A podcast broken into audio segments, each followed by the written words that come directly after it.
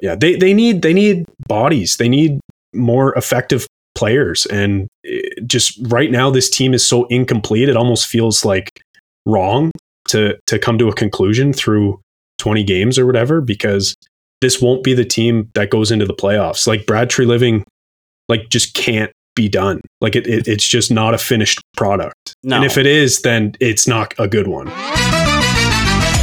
You're now listening to the Boys in the Booth podcast with your hosts, Harper Cody, Chad Melbourne, and Casey Abrams. That's a big one. That's a big one. Yeah. Good evening and welcome to episode 191 of the podcast. Cody Abrams and Melbourne, uh, all three of us with you for the second week in a row. And uh, fellas, we are here uh, past American Thanksgiving. We're at the quarter mark of the NHL season officially, and uh, we're going to be talking about our three uh, favorite teams the the Sabres, the Devils, and the Leafs, uh, and our thoughts on them at the quarter mark of this NHL season. But first of all, how you guys doing? Doing great. Excited for this week. I'm heading to the Leafs game on Thursday. They're playing Seattle, so it'll be the first time I've ever seen Seattle play uh, in person, and exciting. Stop by my place, case. I can give you a Jared McCann jersey, or alternatively, I could give you one of my many Leafs jerseys if you prefer that. I caught enough flack wearing a Devils jersey to a Devils Leafs game, so I don't know if I'm going to rock the Seattle. yeah, fair enough. Be. It, I assume. I assume it's like a work thing. That'd be hilarious if you rock up and your coworkers are like, "Wait, what? What? You're like you're a Kraken fan? That's Yeah. odd." Uh, yeah, do, doing well, guys. Um, Paige actually has been in Aruba for the past week, so I've just been spending time by myself in my you know bachelor pad here. But she's back today, tonight actually, and I wanted to ask you guys before we get into this episode here. Do you guys know, um, you know, the the Reddit thread? Am I the asshole? You, you guys aware of that? No, People post on Reddit and they post a whole story, and at the end, the people in, in the Reddit comments tell them whether they think the poster is the asshole or not. Right. Okay, so I wanted to propose something to you as if we're on Twitter. So, am I the asshole for not wanting to and actually not picking up my girlfriend from the airport? Like, I, like to me, going to the airport, driving there to pick someone up, just to drive them back when they could Uber or like take transit, even though it's my girlfriend, she's been gone for a week. Like, to me, that is the most pointless trip on the planet and extremely stressful for absolutely no reason, like driving to an airport and then driving back. So I wanted to ask you guys, am I the asshole? And hopefully, if, if you guys say I am, Paige doesn't listen to this. Well, I hope Paige doesn't listen to this then, because if it was anyone else, I think you're not the asshole because you're right. Like, there's 63 Ubers sitting out front of the airport waiting to pick people up and take them wherever they need to go, and they're like steps from the from the sidewalk. Like they're waiting for you. So it's so much easier than driving in there and picking someone up not to mention the timing. You don't know when they're actually going to land and when they're actually going to get through the airport and everything and pick up their luggage and all of that. So in a nutshell it's a pain in the ass. I agree with you there. That's what I'm saying. but but. That I mean, listen, but i've i've learned over 26 years and i know better. All I'm saying is that it's a 40 minute drive from downtown to Etobicoke, and you know, depending on traffic, obviously, and it's on a weeknight. And to me, I just didn't think it was necessary to undergo that stress. But anyways, wanted to pose it to you guys. Harper, what what do you think? Well, it's also Pearson International, which is insane all the time. One of the worst airports on the planet, according to a lot of people. So So anytime you can uh, you can justify not making a, a trip there unless you're getting on a flight to go somewhere hot and sunny, I, I think it's okay. Okay, perfect. A one-one split. Thank you, Harper. yeah well like obviously i I think it doesn't make any sense but it doesn't have to yeah. I will say though, Chad, at the same time, I mean, if your woman asks you to do something, you should do it, even Yeah. if you don't want to. That's that's very true. I mean, listen, I think Paige and I have been long, together long enough that we have an understanding that it's a bit of a waste of time. I think there is a small part of her that probably wants me to pick her up. And who knows? You know, maybe I will, maybe I won't.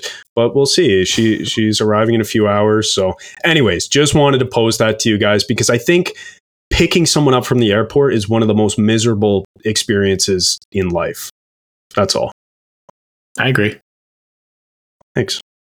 Yeah, fair enough. She gets back from a great trip, and you're just like, oh, great, here's my ride to the airport. It's not like I'm going on a nice trip like that right now or anything. I, I get it. Yeah, exactly. anyway, Harp, how are you doing? And then let's get into to the episode here. Yeah, doing good. Um, obviously, getting closer and closer to Christmas, which is uh, which is very exciting, and uh, a lot of exciting things coming up for for us, of course, and getting into World Junior previews and stuff like that to come. Uh, so yeah, I'm excited for for what's to come. Already looking at the December calendar, and it's filling up nicely. I'm sure we'll see each other, and and uh, just looking forward to what's ahead for sure. Okay, well, before we get into this episode, then the meat and potatoes talking about our teams at the quarter mark of the season, I wanted to do another mini game, and we've never done one like this before, so I'm hoping all goes well.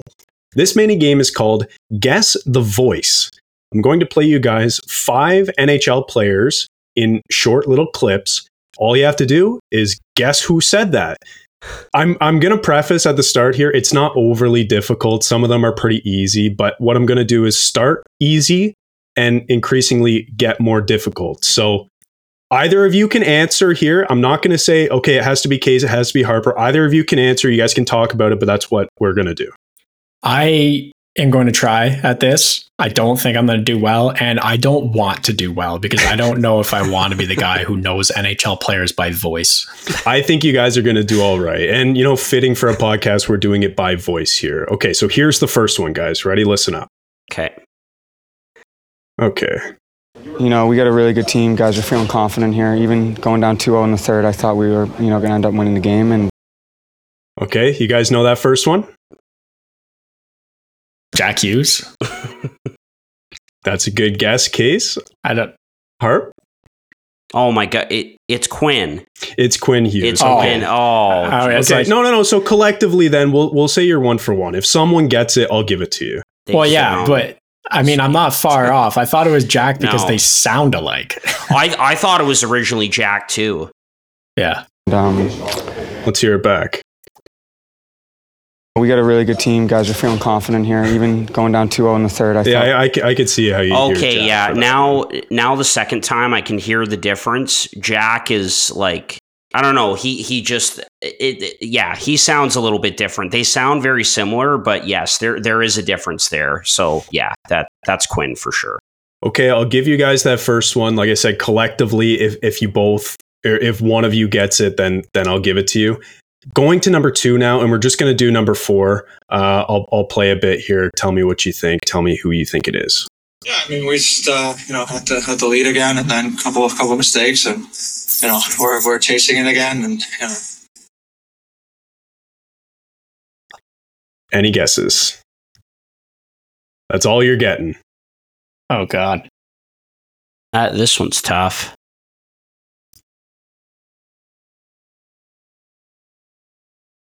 That's all you're getting. That's uh, and it's are are- like are they all players? They're all players, and Okay. I thought honestly this one would be, would be pretty pretty easy. I- he plays for Columbus.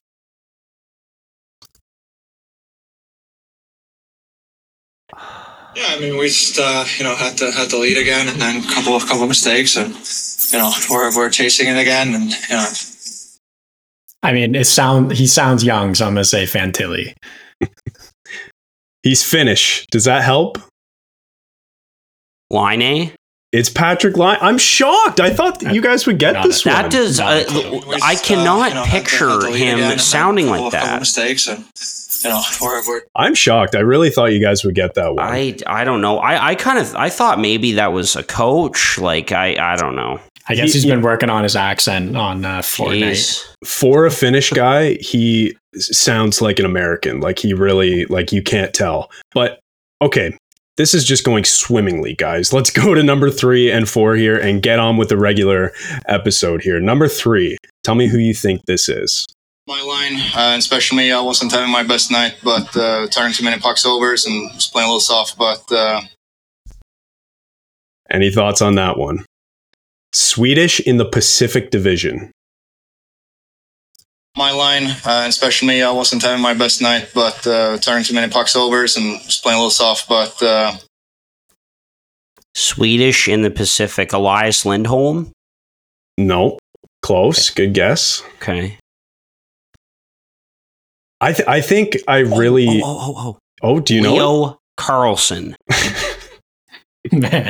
I think I really overestimated your guys' abilities with this. Damn maybe it. I would do just as bad. But I, I thought- think you think we know it because you know it. I know, I, and that's probably the case, right? I just I think that you know you know. okay, one more time. Okay, one more time. Swedish in the Pacific. Swedish center. my line, uh, especially I wasn't having my best night, but uh, turning too many pucks overs and was playing a little soft. But uh, I mean, I thought Pettersson had a better accent than that. Oh. That's who Is it that your guess? Yeah. That's it's totally Elias who- Pettersson. That's totally who it is. Oh, good job, Case. See, that was actually good. I thought you guys would get that one quicker. Now, okay, this hasn't been going very well. You guys are not going to get this. Can't wait to throw this at the end of the episode as a botched game, right, Chad? I mean, honestly, maybe we should at this point. But okay, you guys are definitely not going to get this one if you didn't get the last two. But here it is anyway. You know, they're a really good forechecking team. They're on top of you all over the ice. They compete hard, so it's definitely going to be a good challenge for us. Any guesses? I can give hints. You can ask me for hints. Yeah, yeah. Give us a hint. Defenseman in the Atlantic. I'll play it again. You know, they're a really good forechecking team. They're on top of you all over the ice. They compete hard, so it's definitely going to be a good challenge for us.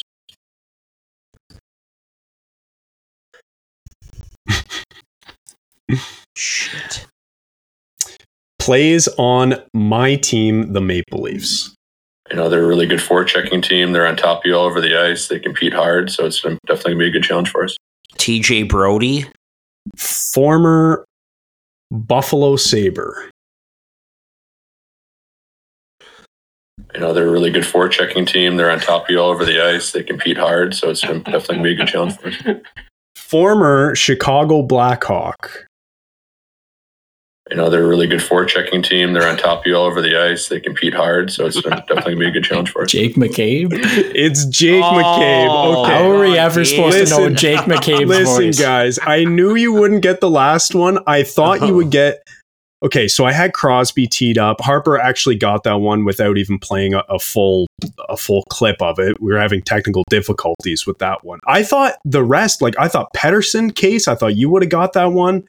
Um, I mean, you did eventually. Hughes, I thought you both would have got that instantly. I mean, you kind of did because you guessed Jack and then Harper guessed uh, Quinn. So I don't know. I, I just, it was one of those things. And then Laine is known for being Finnish, but having like almost no accent. So I don't know. So how would I? How? I listen, I think I overestimated your, your guys' abilities to, to guess that. And I feel like maybe I would be in the same boat. So I don't know. Botched Case you're- game. Case you're Botched telling me you don't watch Blue Jackets players post games interviews, dude? Like, no. Whatever, botched Ugh. game. I'll I'll go back to the drawing board next week and we'll do a blind ranking like we should have done in the first place. I, I I like that though. That was fun. I uh, I started on my morning show. Started doing like this name that movie quote kind of game for Lotto Max and Lotto six forty nine, and so you have to you have to hear the audio of like a a, qu- a clip from a movie and like guess what movie it's from. So I, I like it. I like the idea. But yeah, we uh we got some improvement to do. What if I did like like McDavid? Would you guys have got McDavid? Like, can you hear him in your head right now when I say Connor McDavid? Can you hear what he sounds like? Yeah. yeah the guy who the media has posted his press conferences every day for the last two months. Yeah, I think I I will remember that one. I guess. Okay, what about like like I'm just thinking of guys here. Like, what about Brent Burns? Would you can you picture what he sounds like? I don't know. Maybe I could tell that Sounds he like doesn't does. have many teeth in his mouth. Yeah, Drew exactly. Doughty, Not- another guy. I don't know. I was just I was thinking like who would Doughty, be I could- recognizable. I could get Doughty, I think. Yeah. and then I, you know, I wanted it to get progressively harder and harder. So I, you know what, it was a it was a good opportunity for uh for for learning and growth here, and we'll come back in the future with some easier ones, and it'll be fun. How does that I'm- sound? I'm disappointed in myself that I couldn't get the Jake McCabe one sooner, especially when you said former Saber. I just, I, yeah.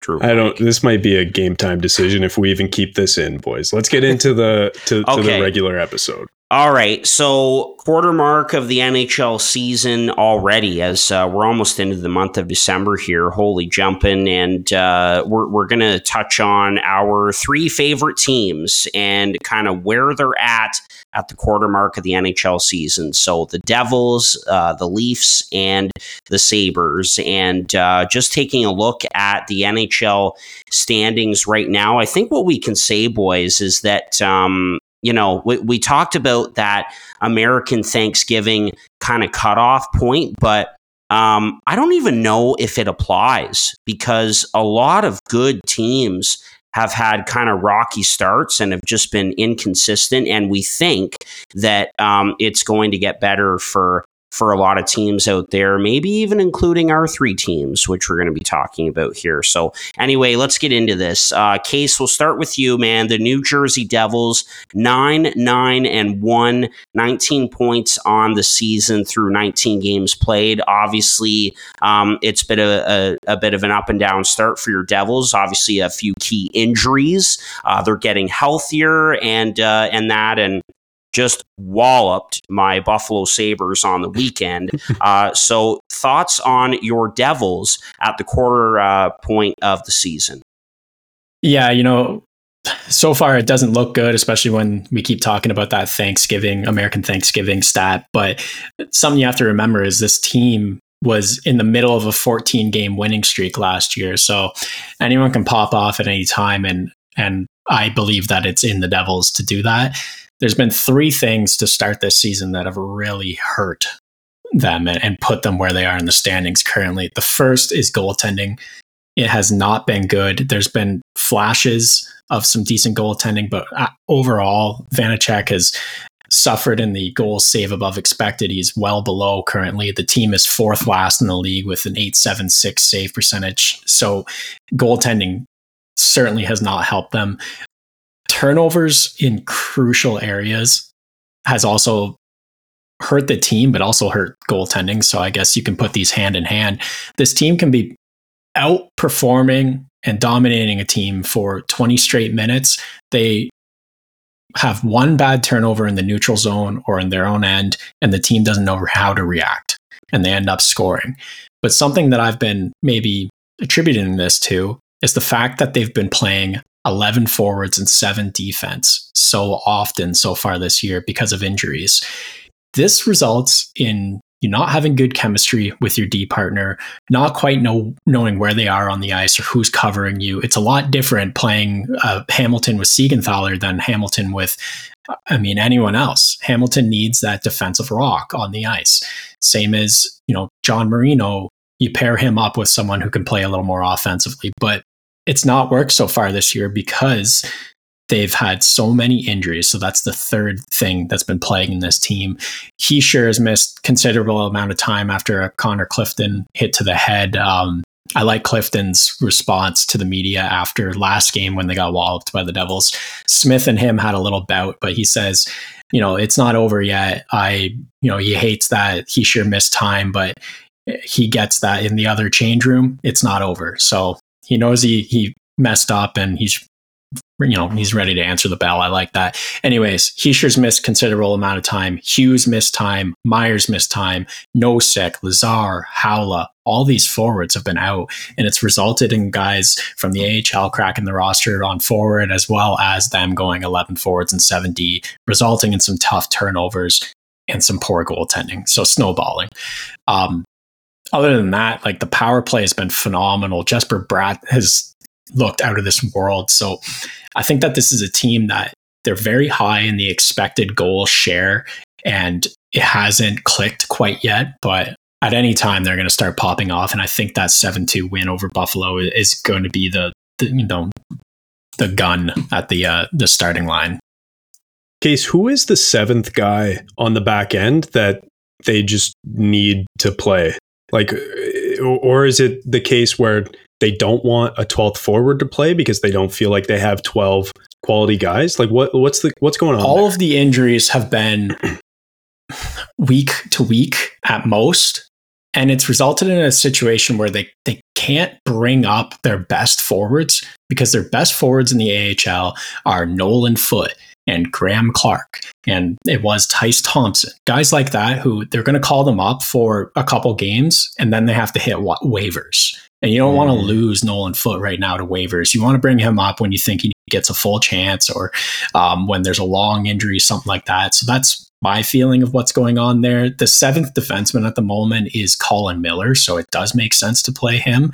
But like, there's so many problems when you're playing 11 and 7. I think Toronto's experienced this as well, mm-hmm. where, uh, for one, I, something I never even thought of, but Ken Daneyko mentioned it on there the other day, is the amount of too many men on the ice penalties for the New Jersey Devils is second in the league to the Toronto Maple I was going to say, bet it's lower than Toronto. the Leafs have seven. I think the Devils have six. So it's ridiculous. God. But I think no one know. Am I going? Am I not going? Am I going with my regular lineup? If I am I slotting down to the next line to to cover that one gap? Like it's mm-hmm. such a mess. But you know, yeah, injuries has played a lot, a big part in that. And missing yeah. your top two centers results in, you know, Michael McLeod stepping up and playing very well on the first line, but he's not Jack Hughes and he's not Nico Hischier.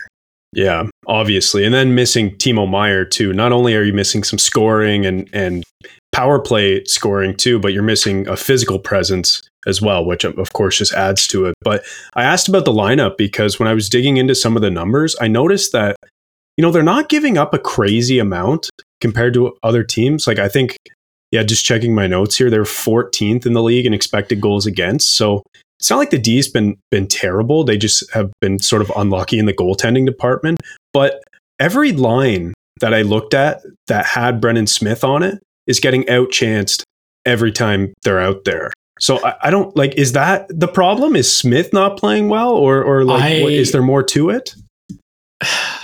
the Devils, you should read the comments on the Devils post because it's everyone calling for Brendan Smith's head at this point. Oh, wow. Um, okay.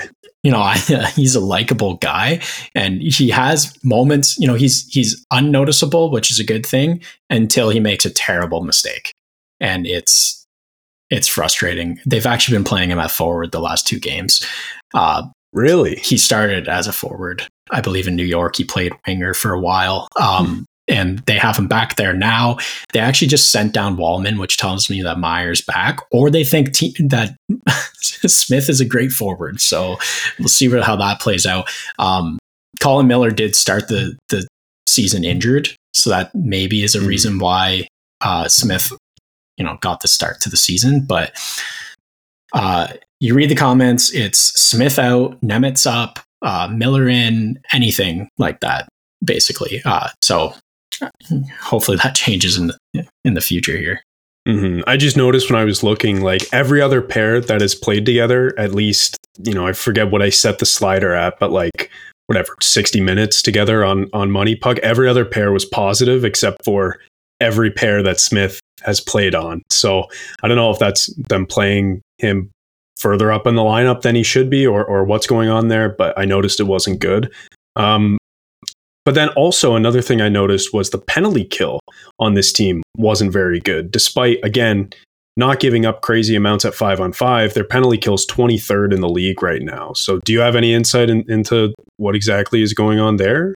Yeah, the Norris finalist has been out for has only played seven games this year. Wait, really? Not Norris. Sorry, Selke. I, I, wait, I was gonna say I thought you were talking about about Hamilton. No, the Selke finalist, excuse me, has been only played eight games this year, seven games. So yeah. that's okay. definitely hurt the PK. Um, and then, I mean, goaltending also fits. It's your most important penalty killer, and they've been the fourth worst in the league. So it's that's where I'd say that I'm at with the penalty kill.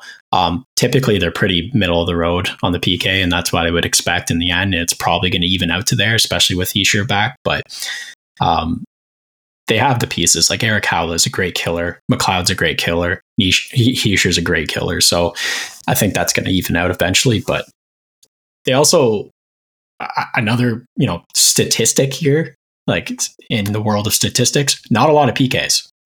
I think hmm. they're in the bottom five in penalties taken. So it's you know yeah, smaller sample size. Small sample size, exactly. Yeah, that makes sense. I wanted to ask too. Do you think they miss Ryan Graves and Damon Severson? I know Severson hasn't been good in Columbus at all. He's been, I don't know if he's been scratched or just benched um, after getting that $50 million ticket. But now he's I think they miss either of those guys?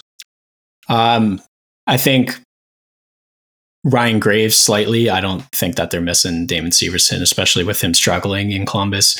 He he added, you know, an offensive element that Luke Hughes is completely filled up, mm-hmm. and he's probably the, you know, after Brendan Smith, the the second biggest terrible t- turnover player on on the team. So, um, yeah, he he doesn't make a ton of mistakes, but his mistakes result in goals. Yeah, I think of our three teams, the Devils are probably right now, anyways, performing the furthest below expectations. But also, of our three teams, probably have the best excuse for doing so because they've you know they've had injuries and stuff. But anyway harp haven't heard from you in a while. What are your thoughts on new jersey right now yeah, I think uh, we kind of um, had question marks about the the goaltending a little bit. Obviously, Schmid is the the goalie, the future there, but um, look, uh, that that's something that that Fitzgerald may may go out and, and address at, at some point. But um, I, I, think that uh, this team will will get going. If they can stay healthy here then uh, they can they can get hot. We we've seen that before. Obviously last year it was ridiculous that run that they went on with uh, with the 14 uh, game winning streak early in the season. And just looking at the Metro, I think you, you've got the Rangers obviously at the top, and and Carolina is starting to look more like Carolina. Uh, I think Philadelphia, it will come down to earth. We're, we're seeing the Capitals kind of come down to earth a little bit now. Uh, lost to San Jose the other night. Before that, they got walloped by the Oilers. So, um, yeah, I, am not too concerned with uh, with New Jersey. I think just a couple of injuries and and uh, just the the goaltending has contributed to uh, not not the start that we expected, but um, they'll they'll get hot here and they'll be fine. Yeah, and they've only played 19 games, so they win their next two games, they're third in the division. Yeah, yeah, exactly. I've heard that in the East this year, the cutoff might be like closer to 100 points for the playoffs just because the West is so bad this year to start the season and the East is is so good. Like last year, you know, like last episode we mentioned that the cutoff for both was about, you know, 90 to 95 points, so say it's around 93. I've heard people talk that it could be closer to 100 in the East specifically. So it's crazy, man. There's so many good teams, and the Devils are certainly one of them. And uh, like nine, nine, and one, if they get average goaltending, like how often do we say this? But if they get average goaltending moving forward, they'll be fine. Totally fine. They'll make the playoffs, no problem. Sports betting has rapidly risen in popularity, and I want to connect you all with an opportunity to get started or to get ahead. Having multiple sportsbook accounts is the most simple way to maximize your profits, and there's never been a better time to sign up. So when you visit our page at signupexpert.com slash boys in the booth, you'll be connected to all the sportsbooks in your region, along with a review of each platform and its unique benefits. All of these sportsbooks have valuable sign up offers for new users, and when you register through the link, you will automatically receive the top offer at each one. When you use multiple sportsbooks, you ensure that you can always access the best available odds, which is key to successful sports betting. So if you want to take advantage of these benefits and support our brand in the meantime, please consider signing up for your next sportsbook at signupexpert.com slash boys in the booth. This podcast is sponsored by the best ticket app out there, SeatGeek. SeatGeek takes the confusion out of buying tickets, making it quick and easy to get the best deals on tickets to your favorite sporting events. Plus, Boys in the Booth listeners get $20 off their first ticket purchase on SeatGeek using the promo code Boys in the Booth in all caps. So click the link in the description down below to download the app and remember to get your discounted tickets using the code Boys in the Booth in all caps. Get great seats for a fraction of the cost with SeatGeek. All right. Um, Chadwick, let's uh, let's go to you. Your uh, Toronto Maple Leafs, always a uh, a fun topic, and uh, they're uh, they're 10, 6, and three out of the gate uh, through nineteen games as as well. Um, five, three, and two in their last ten, but. I, I couldn't believe this when Steve Dangle tweeted out five wins in their last 19 or whatever. Five in regulation. in regulation. Five regulation yeah. wins. Yeah, exactly. So you know, it's been uh, it's it's been kind of up and down a little bit for for the Leafs to start, but uh, only two points behind Detroit and Tampa Bay uh, for for third and fourth in uh, in the Atlantic. So let's uh, let's get into your Maple Leafs. Yeah, well, they're 10, 6, and 3. So that's a 605 points percentage. They're second, like in the second wildcard spot right now. And you start to look at the Atlantic, man, and it's kind of scary. Like there were lots of points up for grabs to start the season through the first 20 games or so. You know, like Florida didn't have Ekblad or Montour. Both those guys are back. Uh, Tampa didn't have Vasilevskiy. Well, he's back now both of those teams are ahead of Toronto, plus Boston, another team who we thought was going to fall off and, and hasn't. Those were points that could have been up for grabs for the Leafs, too. So, really, like after a pretty sluggish start to the season through 20 some odd games, they don't look great. But I can't say that, you know, I expected them to be a top three team in the league. You know, like you look at the numbers and it kind of makes sense based on what we expected going into the season. We knew that the defense was going to be worse. The only thing is, we thought the offense would be better. And right now, it just hasn't been. And I think that's a product of the first line not being very good with Matthews and Marner uh, and Matthew Knies there. That's been switched up now. So now Matthews will be playing with Nylander, who's been incredible, uh, and Matthew Knies. So maybe that will give a boost to the offense. But when I was looking at the numbers, I was like shocked, but also not shocked that they were 17th in expected goals for.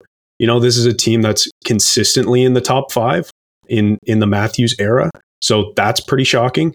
And then in expected goals against, I was not shocked to see that they are smack dab in the middle of the pack, 16th, giving up a lot of chances per game like it, it, hasn't been good. I said at the start of the season they're probably going to give up more than we're used to, and that has exactly been the case. It's been because of a guy like John Klingberg who hasn't been good enough, players up front like Ryan Reaves, who haven't been good enough, uh, lacking a true third line center like a Ryan O'Reilly in the past, and just defensively capable bottom six forwards, you know, Noel Acciari, uh, Pierre Engvall, Alex Kerfoot, guys like that who aren't in the lineup anymore, you know, it's kind of showing for the Leafs. So I don't think the sky's falling in Toronto, but the team as it is right now, the numbers back this up too, just isn't good enough. But it's also not that surprising given how the roster was constructed heading into the season.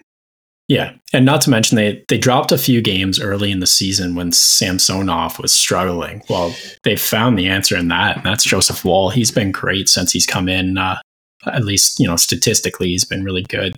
There was a couple games at the beginning where I didn't think that they had a goalie to play, but um, he's been great. So they have an answer to that. It's consistency that this team really lacks. Uh, it seems like you know when they're winning, they're winning big, and and when they're losing, it's you know, it, it looks rough. And, and that's the case in the top two players on this team.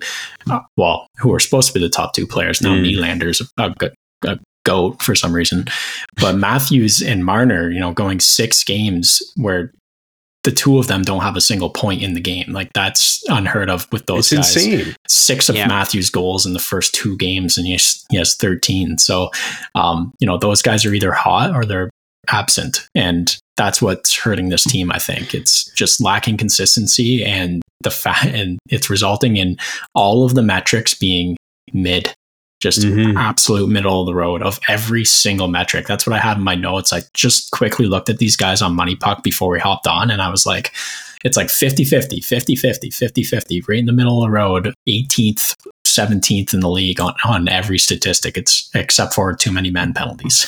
yeah, where they're number one and they have been for the last few years. Yeah. So, but yeah, it, it's not like, you know, it, it, like if I were to say to you that I don't expect the offense to get better, I would be lying because you know, talking about consistency, Marner and Matthews over the fa- the past few years have been absolute models of consistency. You know, like Matthews almost scored 50 goals in 50 games the one year that he scored 60. Almost mm-hmm. did that. Marner had a, a set a Maple Leafs record for most consecutive games with a point, you know, and, and, and that was either last year or a couple years ago now. I can't remember off the top of my head. But the point is, these guys have been incredibly consistent through their entire tenures as Leafs. I think, and and I was like, I was kind of thinking about this. I think the problem is that they don't have a defensive line that they can play against other teams' top lines. So they're getting the toughest matchups at all times, and not only in the offensive end, but in the defensive end too. Like I, I haven't looked at the start numbers. I think they're still starting quite a bit in the offensive end, but it just seems like they almost never have the puck compared to how how often they usually do. So I don't know what's going on. I think like in the past, you know, Sheldon Keefe would use a defensive third line with with just fast like killers who who would wear out other teams' top lines or second lines, and now they kind of just don't have the personnel to do that.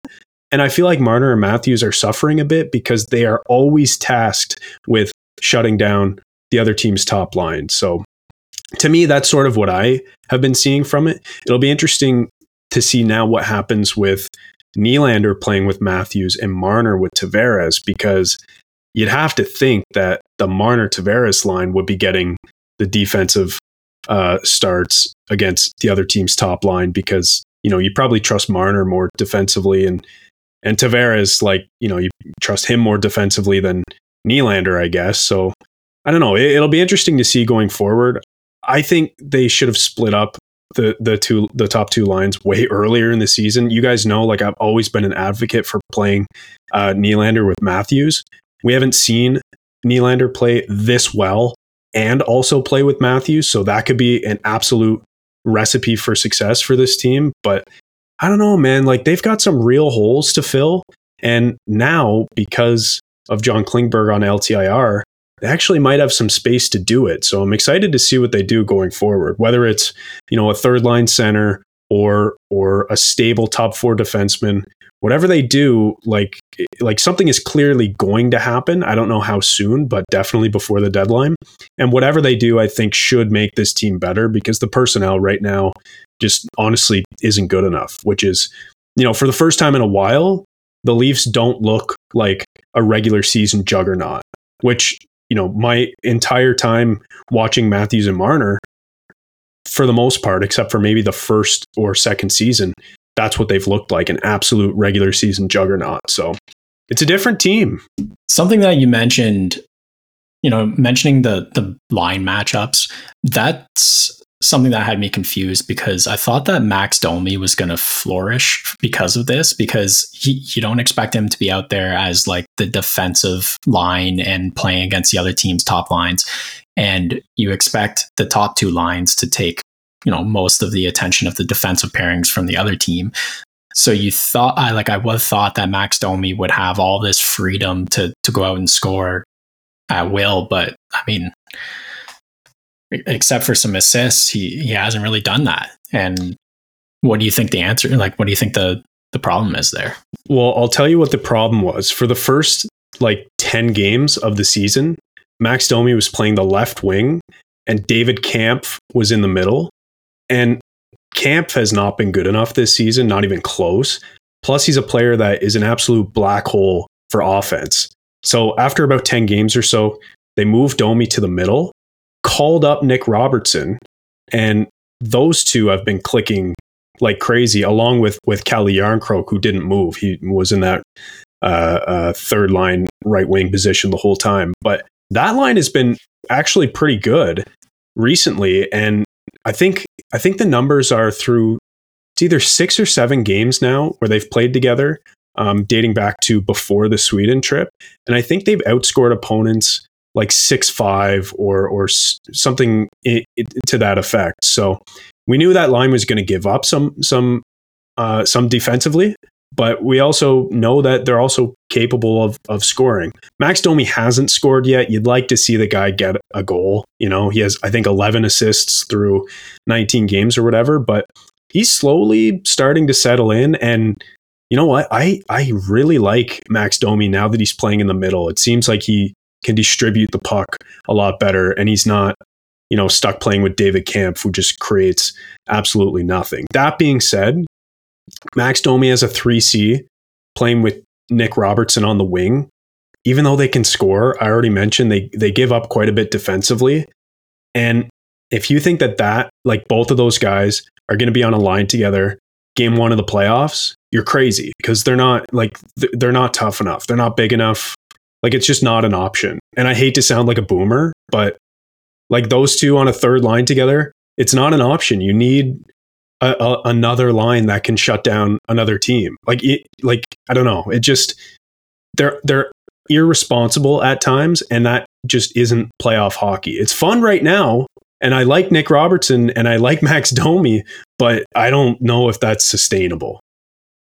Yeah, I mean, according to all the boomers, Ryan Reaves was the answer, but now you have a, a three-year contract in the press box that guy stinks, man. It, I don't know. I, I think priority number one is to replace Klingberg with a stable two way defenseman. My, like I've told you guys, my dream defenseman would be Noah Hanifin. I think it makes so much sense. Re-sign him, give him you know a little bit less than Morgan Rielly, and then you have two horses for the foreseeable future on the back end. Both on the left side, that's fine. You've got two great pairs for the next, you know, six years.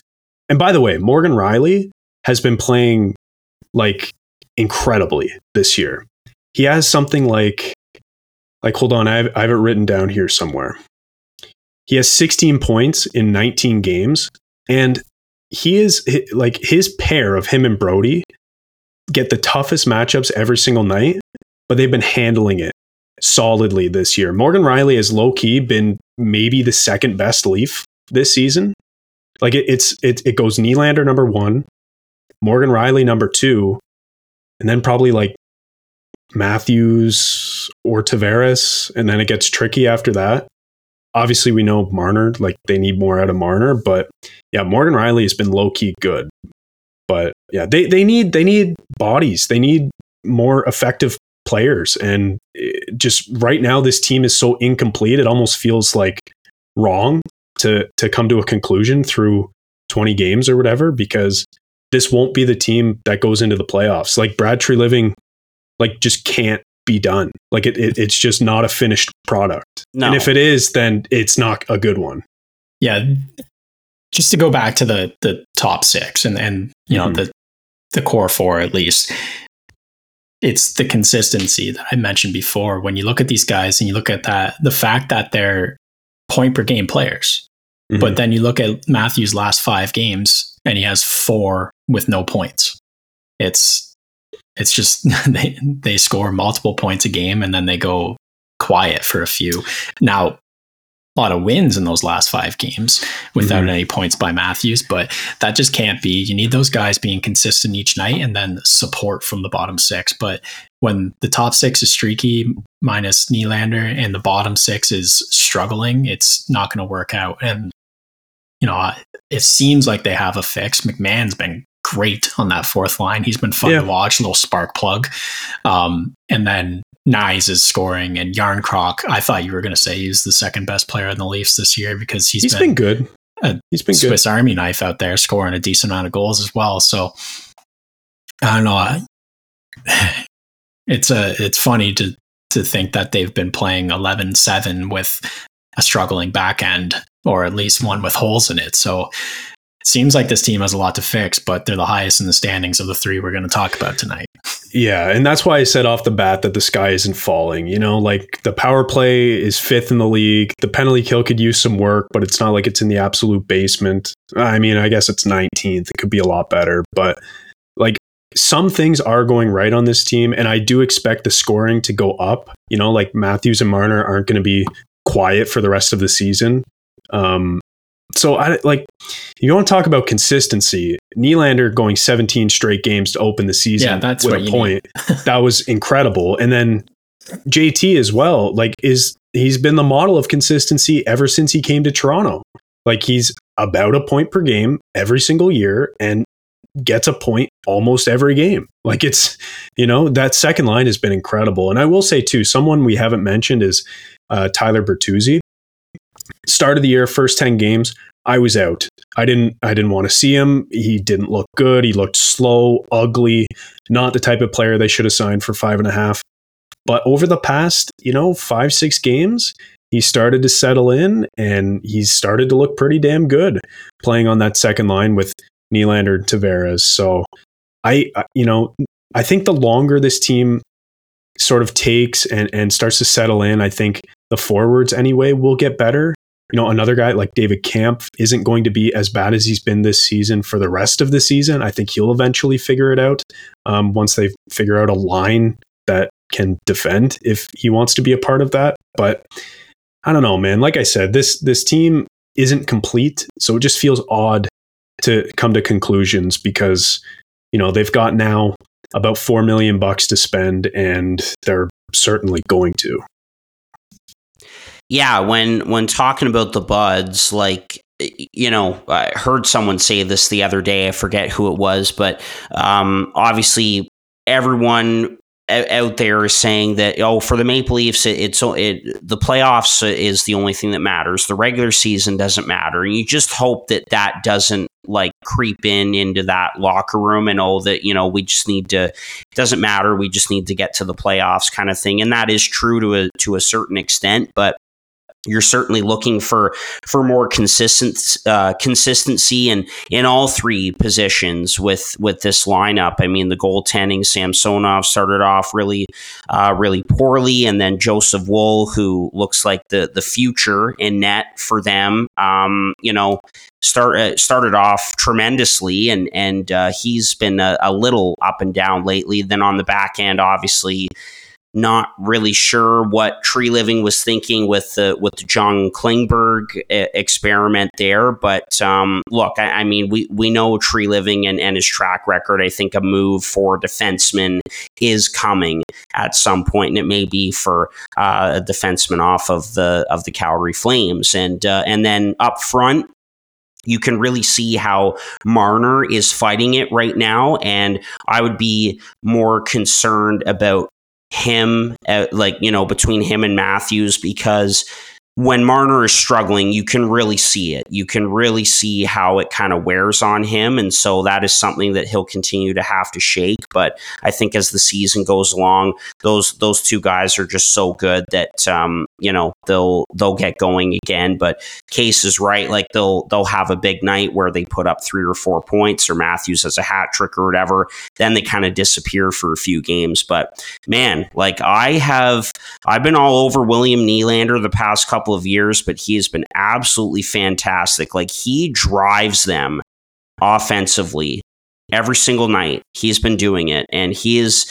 he's been making things happen every night. And uh, they have no choice but to but to pay him um, after this year and and keep him around. I mean, that deal is is going to be massive now. I think the the ship has sailed on the eight and a half to nine million or or whatever, but. He's been fantastic, and I'm really happy for Nick Robertson as well because he's had a couple of tough years and he is a good goal scorer and kind of too good for the American Hockey League at this point, I think. Oh, yeah. So to to see him come in and, and contribute and and look like Domi is is starting to get going now. You'd like to see him get his first goal, but he's been contributing. Bertuzzi was probably their best player the other night in that loss to Pittsburgh as well. So you know, obviously still early. It's taken some time for some guys to get acclimated here and certainly don't like how we're kind of back to uh, this team under Kyle Dubas a couple of years ago, where the bottom six we were a little unsure about it and and some of the roles. It looked good early on, obviously when they took Reaves out of the lineup, and they've uh, they've found some guys in Noah Gregor, for example, and and whatever. So they'll have to figure that out. But uh, I mean, th- this team is is going to be fine, and uh, it's it's looking very likely in in this Atlantic Division that it's going to shake out. That you know that usual quartet of Boston, Florida, Tampa, Toronto. They're going to be the four teams that that get in the in the Atlantic. Um, Detroit looks like the only one that that could disrupt that right now. But yeah, not too worried about the Leafs moving forward. Just the consistency needs to improve a little bit. But we know Brad Treliving. He is one of those GMs who always asks whenever someone becomes available. He's in on it they definitely talked to Patrick Kane or explored that or whatever. Obviously, not what they need, and I think we know that a, a, that a move for a defenseman is coming at some point with with Klingberg now on LTIR. So yeah, not too concerned with the Leafs as as the year goes moving forward. You mentioned, you know, the fact that he might be trading for a Calgary defenseman. And Chad, you said that Noah Hanifin was your dream defenseman for that situation. That's not mm-hmm. what you said to us. You said he was dreamy. Dreaming or dreamy? Yeah, you said Noah Hanifin's dreamy. I want him on the team. Is that is said, that how I phrased yeah, it? Yeah, just yeah, want all that's, the. That's what you said. Not want all the good looking guys on the on the pretty team. weird. I just want to see him wear what Nylander wore on that Swedish talk show where he was being groped by that you know 70 year old woman. Did you guys see that clip? Yes. She was like grabbing his muscles and stuff and said you what, she called him like a groovy man or something. Anyway, and then, uh, so is this team going to play with six forwards and four D next year when they have to pay Willie, or what's the plan here? I mean, listen, I I feel like this topic could be a whole an entire episode. So I'll I'll give yes. you the cliff notes. If you give him a four million dollar raise, okay, he makes seven. That would put him to eleven. That's more than you want to give him. That's more than he's probably going to get if say he gets 10 and a half, okay, you basically just use John Klingberg's money to pay Willie when the cap goes up. Not that big of a deal. Then I guess you could say, okay, now they have four forwards who make more than $10 million. Well, JT has one year left after this one. He'll go down, essentially swap contracts with Nylander if they want to keep him. He'll be making, you know, the Kopitar money, the the seven times three or four or whatever Kopitar got. Yeah. And, you know, maybe a little bit more because the cap will be up, but I don't see it being a problem if you are committed to keeping everyone together. The bigger question is, is that the right decision? You know, I think they could definitely do it and still ice a very good team, possibly even another top five team, um, depending who they fill fill out the team or you know depending who fills out the team around those guys but i just don't know if that is the right option if they lose again early in the playoffs. Yeah my comment was less let's get into the plan here and more willie Nylander now is pushing himself into a 11 million dollar category just yeah. the way he's playing so. And i'll say this like you guys know i've been the biggest Nylander supporter forever right? Like during the contract dispute you know, so many people were saying that it was going to be an overpay. And I am for sure on record at the time saying that he will outperform this contract. It's a good deal. He's a great player, blah, blah, blah. Didn't look so good in the first half season that he came back and, and stunk, but you know, he's been really great ever since. And I've been sort of pumping his tires from day one. But I have to say, I knew he was good. I didn't know he was drive a line on one of the best teams in hockey every single night good. Like, do you know what I mean? Like, I knew he was yep. special, but I didn't know that he was, you know, putting himself in the conversation of top 10 players in the league special. Because honestly, like through 20 games, that's the conversation. Like, that's where he is. It's not like he's getting a bunch of secondary assists, you know, he's getting primary points, he's scoring goals, he's essentially putting the team on his back a lot of nights. You know, the the days of people comparing or, or criticizing him of being a perimeter player long gone. He scores more goals from the house than so many really good players. Like he gets to the tough areas, he wins battles. He's like 210 pounds. You know, not that he throws his body around, but he wins puck battles all the time. You and I both know his head weighs 30 pounds. yeah, the flow adds an extra 10.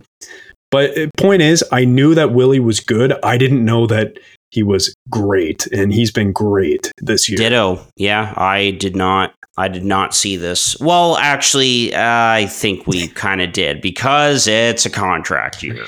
well, yeah, that's scary, isn't it? Yeah, geez. Well, it'll be interesting to to see how that plays out. And I, I again, I got to give it to him for not having a care in the world either. Like just going out there and playing. And uh, so, anyway, credit to him. But yes, it is a contract year, so it's not a surprise. But anyway, so that's the Devils, that's the Leafs uh, for you, and of course uh, my Buffalo Sabres. Huge win the other night over the uh, over the New York Rangers. Um, love to love to see that. I was terrified going into that game. I'll be honest with you guys because the Rangers have been so good to start season. Um, so yeah, I mean, looking at the Sabres, uh, 500 record, 10, 10 and two, and uh, you know, four, four and two in, in our last 10. But it, consistency, like consistency with a capital C, has been the issue with this team. It's been one up, one down, and especially last weekend, that was clearly evident. Friday, three unanswered goals, I believe it was, to come back and beat the Pittsburgh Penguins at home in front of a good crowd. Great. Then just an absolute stinker on the road in New Jersey against uh, against the Devils, and um, Nico Hischier was was certainly great in in that game uh, for for a case. But um, you know, just too too many of those, like too many, just one up, one down, a good performance followed by just an absolute stinker. I get it, like back to backs. You know, the second half of a of a back to back is tough, but also it's it's the NHL, and you just you have to have more consistency there. Sorry, Case, go ahead. Yeah, you know, just want to jump in uh, and say something before you you dive deeper here. Um, to the consistency, this actually has me feeling like the voodoo has them making the playoffs because I feel like the last four years they're dominant in the November December period. Ten game win streak. And Where is it this year? Chad and I are just sitting. They're not going to make the playoffs. They're not going to make the playoffs. we keep saying that to you. Well, it's not this year, so maybe it means they're going to make the playoffs. Maybe they're going to be a, a, late push team, or you know, I don't know. It, the voodoo says otherwise. Well, and gets thumped by the Bruins in the first round, or sweep oh, them. Jeez, you know, never know. Yeah. Well, it's it it's funny you guys mention that. Yeah, like it's it's every year it seems like they have a really hot start. You know, they're six and one in October or, or whatever, and then they lose eight in a row in November. Like it's always November, just like the Ottawa Senators. Uh-huh. November is a tough month. Um, but you know, they're just kind of staying right in in the middle. And so uh, i hope there's a big streak coming that's for sure. Um, but anyway look uh, obviously uh, looking at at this team from from top to bottom Tage Thompson being out of the lineup, I mean that really hurts the attack, and and uh, the same offensive firepower that we saw last season. Obviously, Tage was healthy the entire year, so him out is going to impact things. But, you know, a guy like Dylan Cozens has had a slow start to the season. And Alex Tuch, who is going now, he had two goals in, in the game against against the Rangers um, the other night. Uh, he's starting to go now, but it was a slow start for him. And and uh, they've got other guys out of the lineup right now, like Greenway and Girgensons, and so the depth takes a bit of a hit. I will say a guy like Casey Mittelstadt has really stepped up, and for a guy who we really weren't sure about for a while there, he was a high pick as well. Jeff Marek told the story recently that in that draft they everyone thought they were going to take Martin Necas, who ended up going to Carolina. They called an audible, ended up taking Mittelstadt, and it didn't look good there for a while.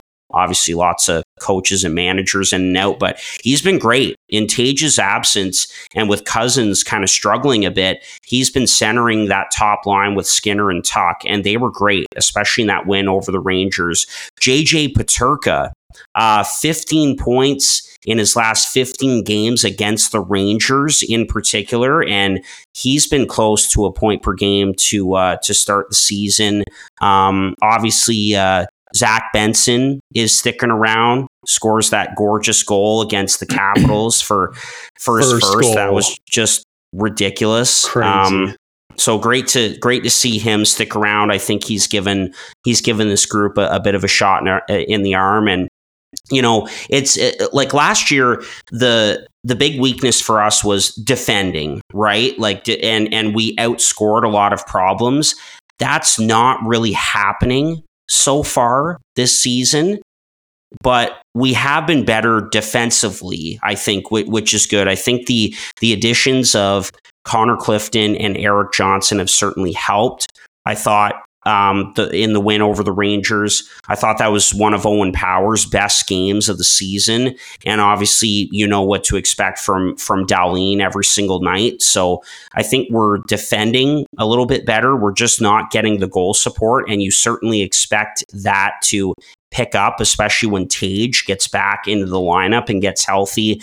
And then, of course, the goaltending. And uh, we saw the news today where Devon Levi was sent down to Rochester, which is 100% the right move. And, mm-hmm. you know, I, I gotta, I gotta give the Sabres credit. They tried it. Levi had a couple of ridiculous years in college at Northeastern. But guys, it is so rare to see a, a young goaltender come straight from college into the NHL right away and have success. Had that five and two record last season, 905 save percentage in a very small sample size. So you're thinking, okay, like this should be good and you know he should be the guy but man, it's it's hard like to to be a full time starter in, in the National Hockey League, especially when you're a young kid trying to get the hang of it. He's definitely the the future in net long term, I think for sure. But uh, I'm I'm glad they they finally sent him down to Rochester. Eight seventy six save percentage. He's got a record below 500 to start the season. Eric Comrie has been up and down. Obviously, he's been injured. But Ukko-Pekka Luukkonen has been terrific. And, um, you know, he had a couple of stinkers uh, there after a, a, really good start, and then uh, he's he's picked it back up here. He had a hell of a game the other night in uh, in New York. I know I keep going back to to that one, but uh, but he's been great. And so send Levi down. Just go with two guys, and I think that that will really help things because obviously going with that three uh, man goaltending carousel it obviously doesn't work. You know, it's hard for guys to get into a rhythm and and really uh, even things out. So there's been a lot of criticism, obviously, of of the team's play and consistency so far seen so many comments about like you know we need to make a coaching change and let go of Granato and all of that. I, I, I don't think so. I mean these guys are we're still in it. We're only a couple of points behind you know teams like Tampa and and Detroit and um, I, I will go back to what you said, Case. Like uh, it, it's encouraging in a way that you know we didn't have the great hot start out of the gate early and then the big fall off happens. It's just kind of been middle of the road all the way through. So hopefully this team can get hot. We saw them certainly get hot late in the season and make a push, and we're just one point behind the the Florida Panthers. Uh, but still, still have uh, have faith in this team to to take a real step here, and and and they could certainly um, get into a to a wild card spot. So I think just health, you know, better goaltending management, get Levi to kind of get his game back in Rochester, be more consistent. I think the boys will be fine. Yeah, something to touch on a little further is is Tage Thompson. The absence of absence of him is is definitely hard on this team and is going to be hard because he is like the definition of a play driving, like a line driving player. He mm-hmm. every line he's played on so far this year has flourished. Uh, Greenway or Cozens when when he played with top or uh, Tage Thompson, you know that's when he started playing well. Um, so it's it's going to hurt seeing him out, but with many of these injuries, I think you're starting to see the changing of the guard pop up with Peterka excelling and them calling up Jiri Kulich and them calling up Isak Rosen and guys like that. They're starting to get the young guys playing a little more, and I'm hoping that that's going to give them uh, some good opportunities and end up in them, you know, playing more. Like that's where I want to see this team go. Like they've gone through a rebuild to have young guys to play. So uh, I think the direction's good. I think if they can sort out the goaltending, then the, the good things are going to happen and, and this team should be scoring more than they are currently uh, both analytically as well as just the eye test. Like there's a lot of scoring players on this team. So i'm not overly concerned about buffalo. The only thing i'm really concerned about is the division they're in. We've talked about that many times yeah. before. So yeah. it's going to be a, an absolute fight and um, they're going to have to claw for every single point moving forward. That's right yeah, well, Harp, I wanted to touch on the goaltending. You know, being a goalie myself, that's my favorite topic. And, you know, like Casey and I had a conversation during a podcast where we talked about Calder candidates, you know, and one of the Calder candidates that, you know, going into this season, people talked about was Devon Levi. And Casey and I both said, like, you know, there's not a chance where he's a, a, a, finalist or a Calder candidate, or even, you know, for most people, a dark horse, because coming into the NHL as a young goalie is like impossible. With no pro experience, like, I don't know, it, it felt extremely rushed to me. I don't know why they insisted on having Levi in the NHL this early. You know, it's not like he was a first round pick. You know, he was a seventh rounder that they got as a throw in in a trade for Sam Reinhart. And, you know, I, I, know we had the good World Juniors. I know we had a, a, couple good years in college, but it just seemed like too much too soon for the kid. And even dating back to last year and when they were carrying him as a third goalie along with Anderson, it, it just felt premature. It felt rushed. And, you know, rushing a player can hinder their development. So I didn't like that decision to begin with. I'm happy that he's playing in the American League. I think he should stay there all season long and maybe even next season. I don't think that's crazy to say. It, you know, dominate, dominate in a league again. Find your confidence. Get used to playing against men because in college you really don't. You know, it's a different animal. Even playing in the American League, and then of course it's an even bigger animal and, and a beast playing in the NHL. So, you know, it's baby steps.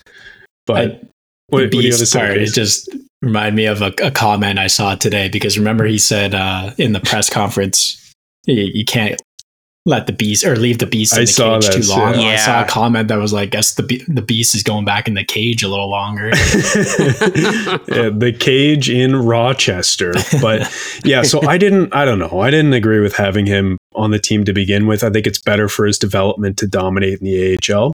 The second thing I wanted to push back a bit, Harper. You said that the team is defending better this year, but the numbers really don't indicate that at all. In terms of expected goals against, they're 26th in the league right now, and actual goals against, they're 23rd. So their goaltending actually hasn't been that bad. UPL has been saving goals above expected, and Comrie is right about average, and same with Levi. So I don't know. Like, I, I don't actually think they've been defending better. I think they've been getting average goaltending and kind of allowing as many goals as as chances they're giving up. So that was something I wanted to push back on. When it comes to forwards though on this team and the goal scoring, I do agree with you that it's bound to go up, you know, especially when they eventually get Tage Thompson back. The goal scoring will go up. Um, it was it's nice to see that Casey Mittelstadt has stepped up and has really become you know, an elite player. I don't think they have a single guy right now above a point per game, but Mittelstadt leads them. I think he has what, like 20 and 22 or something like that eh, yeah. in terms of points. And so, like, that's solid. That's exactly what you need of Mittelstadt. So, kudos to him for stepping up in Tage's absence. And I think this team will start scoring more, but I just had to say that the defensive numbers don't look good to find the middle ground on Harper saying the team's defending better and the analytics chat is um, the games that I have watched of Buffalo, they have looked like they've defended better. It's the losses they lose five to seven goals. And Mm. and that's what skews maybe the numbers a little bit. When they're winning or when the game is close, they're defending well. But there's a few stinkers in there. And early on there was a they lost was it Pittsburgh that had seven on them and the Devils have had seven on them. There's a, f- a few that they've allowed five. So it's you know, Yeah. statistically it's skewing it a I, little I bit. buy but that. it- I buy that. they have looked better defensively. Last year was not a good defensive year, but they're Yeah. scoring a million goals, so you can you can afford Yeah. that at times. Yeah. And but you know what? Like they do have the personnel, and especially you know when power continues to develop, like they're going to have a solid back end for years to come. I just I just had to mention that because you know they may they might be defending well at times, but the analytics don't uh, point to that conclusion. No, uh, fair enough. And uh, I mean, it's you guys will will laugh at this. Uh, obviously, you know, big eye test guy when looking Shocker. at when a team is is playing. But uh, from what I've seen from the new additions and in in Johnson and Clifton, they've looked really good. Ryan Johnson as well. I, I know you guys aren't familiar with him, but he was a late first rounder in uh, in the Dahlin draft in 2018. He that was the pick that was a part of the uh, the the Ryan O'Reilly trade with with St. Louis. So we got him in that deal as well, and um, he uh, since being called up with some of the injuries to the blue line, he has not been sent back down to Rochester. He's looked very good for for us. But um, just going back to the goaltending a little bit. Again, I, I'm glad that Levi was sent down, and and I know that Kevin Adams believes in him, but it just seemed like no matter how well UPL was playing or Comrie here and there, it just seemed like no matter what, we're gonna we're gonna keep putting Levi in. We're gonna keep throwing him in.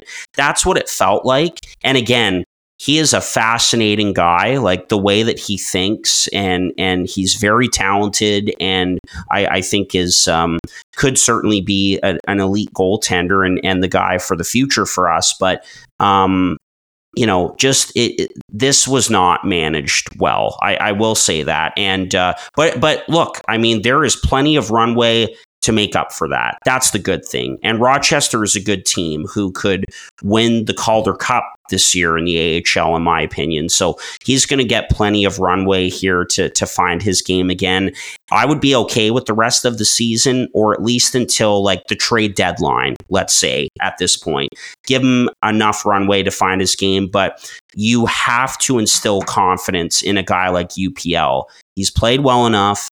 He's put up the best numbers out of the three. You have to give one of these guys an opportunity to to take this and, and run with it. And I think that's going to be big moving forward. So we'll see. But um, you know, again, with like your Devils case, I just I feel like our our teams are are similar in a lot of ways. Obviously, we're behind and a little bit and looking to take that step that you guys did last year.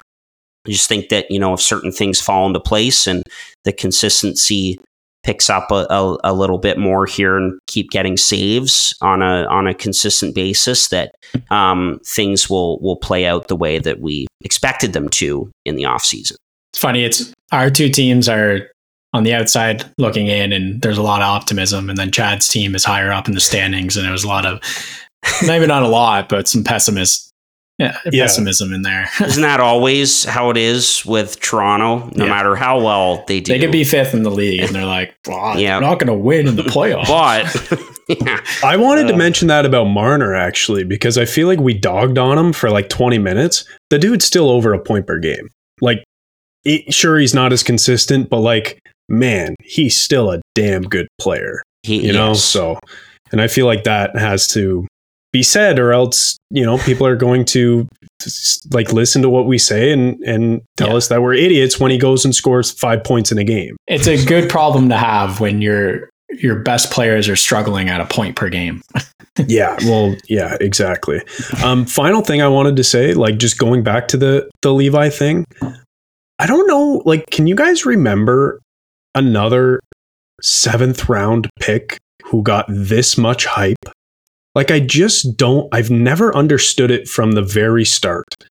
He was picked in the seventh round, Devon Levi.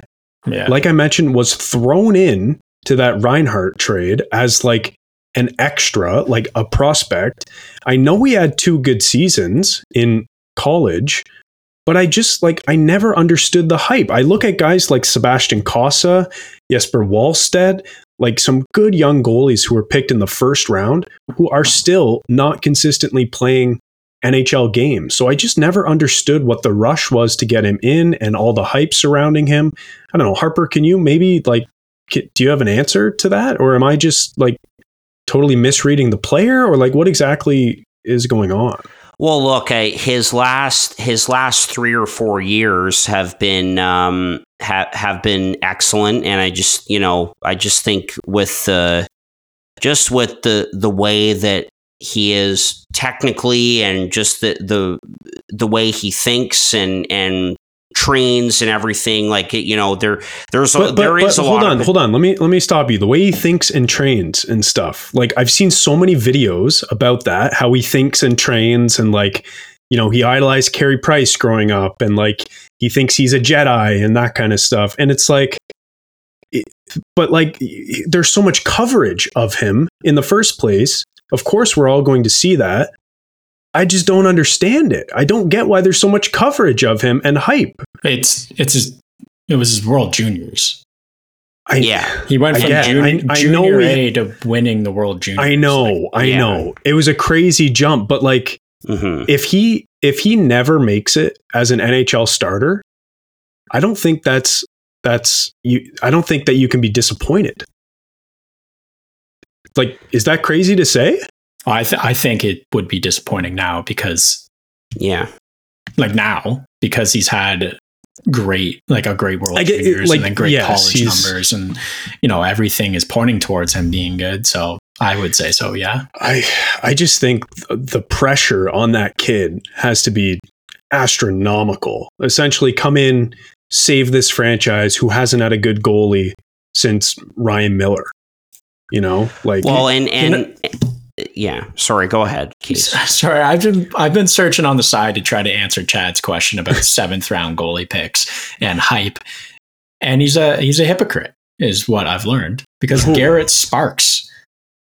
yeah Garrett Chad. Sparks won AHL Goalie of the Year and a Calder Cup, and he was a seventh round pick, but he proved with that much hype playing pro hockey that he could dominate. in the AHL on the best AHL team in the league.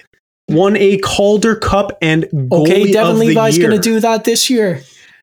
Maybe he will, but like, j- just do you understand my point though? It wasn't that disappointing that Garrett Sparks never made it as a starter because he was picked in the seventh round. Who oh, I cares? don't I don't know that that's true. I think everyone was pretty disappointed when Garrett Sparks didn't make it. Well, yeah, because they had to give away Curtis McElhinney and Calvin Pickard, but I just think that I know what you're saying Chad I do I just, Now- I just don't understand the hype. Like, leave What? the kid alone, let him dominate, and then he'll come to the NHL and eventually be good. I Well, think the hype and- came from the World Juniors in a sample size last year. I, I'm not saying it right. should guess- be there. I'm just I saying guess. that, like, and I his and his it. last couple of years at, at Northeastern, so it was warranted coming in. But look, I, I don't think I j- obviously I'm biased, but I just don't see the fall off there like we've seen with other players coming in from college, like Jimmy Vesey, for example. All the hype around him, Will Butcher, you know, like uh, guys guys like that who who came in with a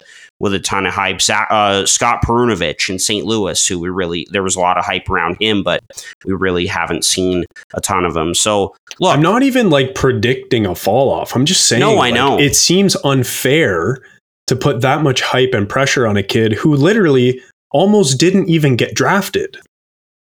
Like I don't, I don't know. Maybe I'm I'm reading too much into his draft position because like I know he's been good over the past few years, but to me it just yeah. it seems odd that everyone is putting so much stock into this kid who Well, it's it's because it's because Buffalo like it, it's because of the playoff drought and and you know it's been so long and selling hope and and all of that. So but i i think that you know maybe they recognize that in a way. Can't rush this kid and now is going to get an opportunity to go and and dominate down Ro- in uh, in rochester. But uh, look i mean I, I i totally understand he is not on the same level by any means as you know some of the guys that you mentioned a Wallstedt Askarov, Dustin Wolf, for God's Yeah, sakes. I mean, how one. unbelievable is that guy? But um, yeah, I, I, I obviously am a little bit biased, but I, I see a bright future for this kid for sure. And again, good move to send him down finally because there is. It's not like this is ruined.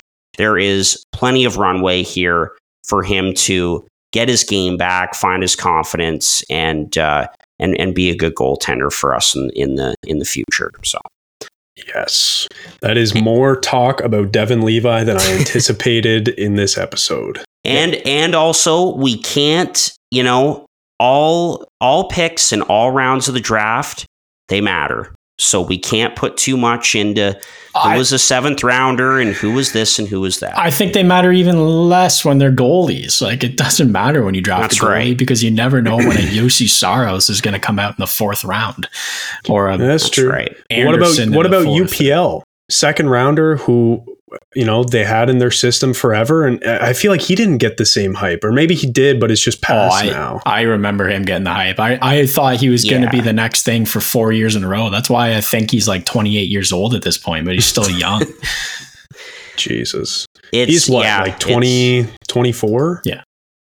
Yeah, it's it's taken it's taken a while for him. I even remember like you know before last season or whatever like just like you know when are we going to see this kid come up because yeah Yeah, He's the been high elite potential in 2019 or whatever it was. Okay, I do remember that playing the NHL games and yeah, he's like 95 overall for no reason. and and keep and keep in mind too i think part of this whole thing is that levi is very much that is that is kevin adams that is a kevin adams pick not a draft pick but like you know they coveted him and and he's been he was high on him when they acquired him in the in the Reinhart deal upl that was Botterill's guy Botterill mm-hmm. saw upl as the future netminder of the of the Buffalo Sabres and what He's we're been their best guy this year. yeah, So, and what you know. we're continuing to see is that a lot of a lot of Botterill's picks and bets turned out to be good ones. Yeah. Okay. Good way to end it. All right. There we go. So, uh, quarter mark uh, of the NHL season. We're at that point, and uh, there we go. A little summary on uh, on our three clubs: uh, the Devils, the Leafs, and the Sabres. Enjoy the rest of your week. We'll talk to you again next week. Thanks for listening. As always, take care. Enjoy the rest of the games. This has been another episode of Boys in the Booth with Harper Cody, Chad Melbourne, and Casey Abrams. Connect with the Boys in the Booth on Instagram, Facebook, and YouTube at Boys in the Booth. Visit boysinthebooth.com for show details. And don't forget, you can become a patron of the podcast for just $1 a month at patreon.com slash boys in the booth.